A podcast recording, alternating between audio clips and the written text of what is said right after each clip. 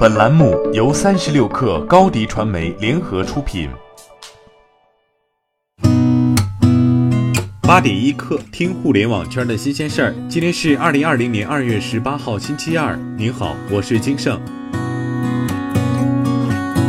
全国治理教育乱收费联席会议办公室近日下发关于谨防有人利用疫情防控期间线上教学名义进行网上收费诈骗的预警。其中提到，严禁以疫情防控期间开展线上教学的名义擅自设立收费项目、违规收费。预警指出，延期开学期间，教育部整合国家有关省份和学校优质教学资源，开通国家中小学网络云平台和中国教育台电视空中课堂及部分省份网络学习平台等，全都是免费提供。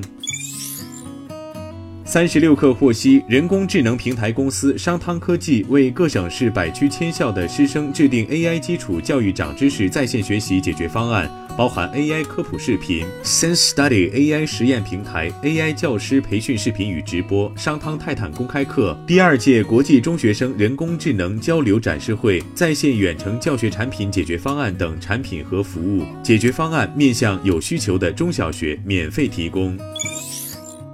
据阿里巴巴方面介绍，为了支持街边小店尽早恢复营业，集团旗下零售通和饿了么口碑两大业务板块联动开通外卖极速上线功能。截至二月十六号，全国已经有两万家小店经审核开通饿了么外卖服务，恢复营业。预计至二月底将有五万家街边小店上线饿了么。目前，已营业店铺单日销售总额环比增长近百分之二百五十。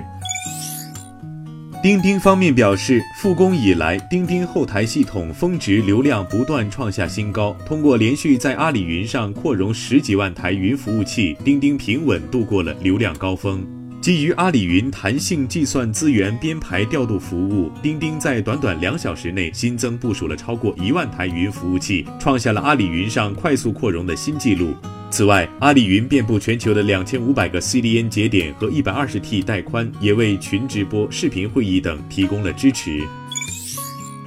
昨天上午，QQ 群音视频最高同时在线用户数达日常四倍。此外，腾讯 QQ 数据显示，昨天早上 QQ 群音视频通话高峰期集中在八点至十点。从设备使用情况上看，通过 PC 端发起占比为百分之三十五，手机端占比百分之六十五。从地域上看，全国范围内使用 QQ 群音视频功能的用户最多的省份前五名依次为江苏、山东、湖北、四川和河北。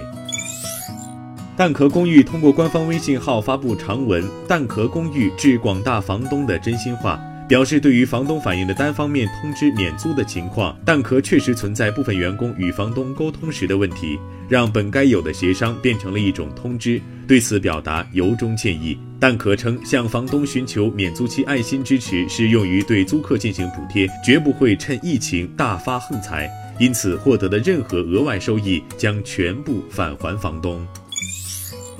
从外媒获悉，日前特斯拉为美国地区的 Model 3长续航后驱版以及长续航后驱升级版车主提供了付费升级后排座椅加热的服务，服务的价格为三百美元，约合两千零九十六元人民币。如果符合条件的车主想要开启这项服务，只需在特斯拉官方 App 中进行操作即可。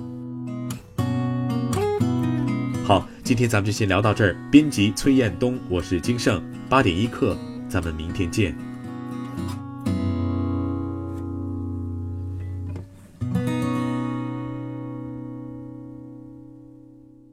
欢迎加入三十六氪官方社群，添加微信 baby 三十六氪 b a b y 三六 k r，获取独家商业资讯，听大咖讲风口，聊创业，和上万课友一起交流学习。